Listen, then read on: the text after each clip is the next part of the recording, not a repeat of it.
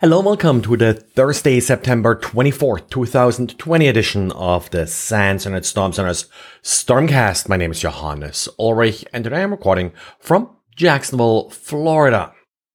Xavier was out hunting again and is sharing with us, well, what he brought back home. One item was an interesting malicious Word document. What was sort of special about this Word document was not just that it, well, installed PowerShell on the machine. It also updated itself with content pulled from a website. The idea here is that after the user opens the document and of course provides it with access to run macros, the content of the document will be updated with content that that's appropriate for the victim's environment. So for example, it could download content in a particular language, which is the preferred language of the victim, or maybe something that's related to the particular victim's business or industry. This, of course, will make it less likely that a victim will report this malicious document to the security team. They're more likely going to believe that this was a legitimate document. Well, and are you done patching all of your Windows systems for CVE 2020 1472, the famous Zerologon flaw and uh, probably planning to take the rest of the week off because there's nothing else to do, well, uh, you may need to reconsider. Turns out that Samba, the open source implementation of the Windows protocol, may be vulnerable as well. Samba is implementing as part of its suite the NetLogon remote protocol, which of course is the vulnerable protocol here. Now, turns out that back in version 4.8, which was released over two years ago, in March of 2018, the default setting for uh, the logon part was fixed uh, to use a secure netlogon channel. The setting for this is server S channel equals yes. So that's basically a change that was made back then. But if you, for whatever reason, change this setting, then you are vulnerable. Now, in addition, Samba did release an updated uh, version of Samba version 4.10.18 if you're still running the 4.10 branch up to version 4.12.7 if you're on the newer 4.12 branch.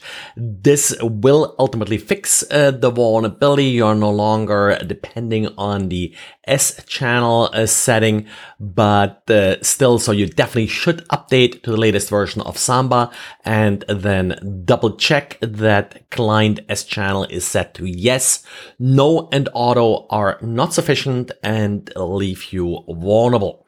Now, all the exploits at this point, of course, focus on Windows. Haven't seen a sort of Linux specific uh, exploit. Samba is often used on network storage devices that, of course, run Linux as their operating systems. Mac OS uses its own implementation of SMB, used to use Samba way back in the day, but hasn't been doing so for quite a few years now. Not clear if that implementation is also vulnerable to the Zerologon flaw.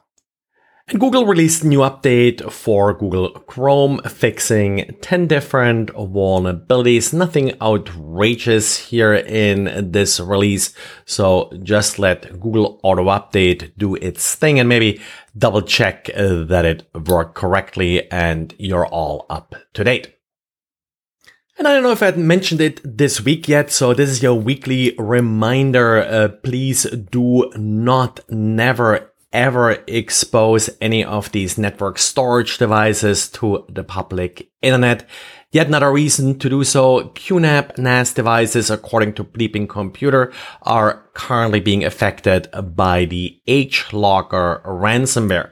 It's not clear how this particular ransomware sample made it onto the device or how the ransom is supposed to be paid. So maybe it's just destructive. As far as vulnerabilities go, quite often it's really just a weak password that is being used to break into these devices if they're exposed or one of many web application vulnerabilities. And well, that's it for today. And just as a reminder, uh, if you could uh, please let your friends know about this podcast tweet about it or post about it on some other social media or just uh, leave a good review uh, with your favorite podcast distribution platform. And uh, yes, uh, as of uh, two weeks ago, I believe Amazon is uh, putting out podcasts as part of its music service. And this podcast is available via Amazon as well as via Amazon's Alexa flash briefing. Thanks and talk to you again tomorrow. Bye.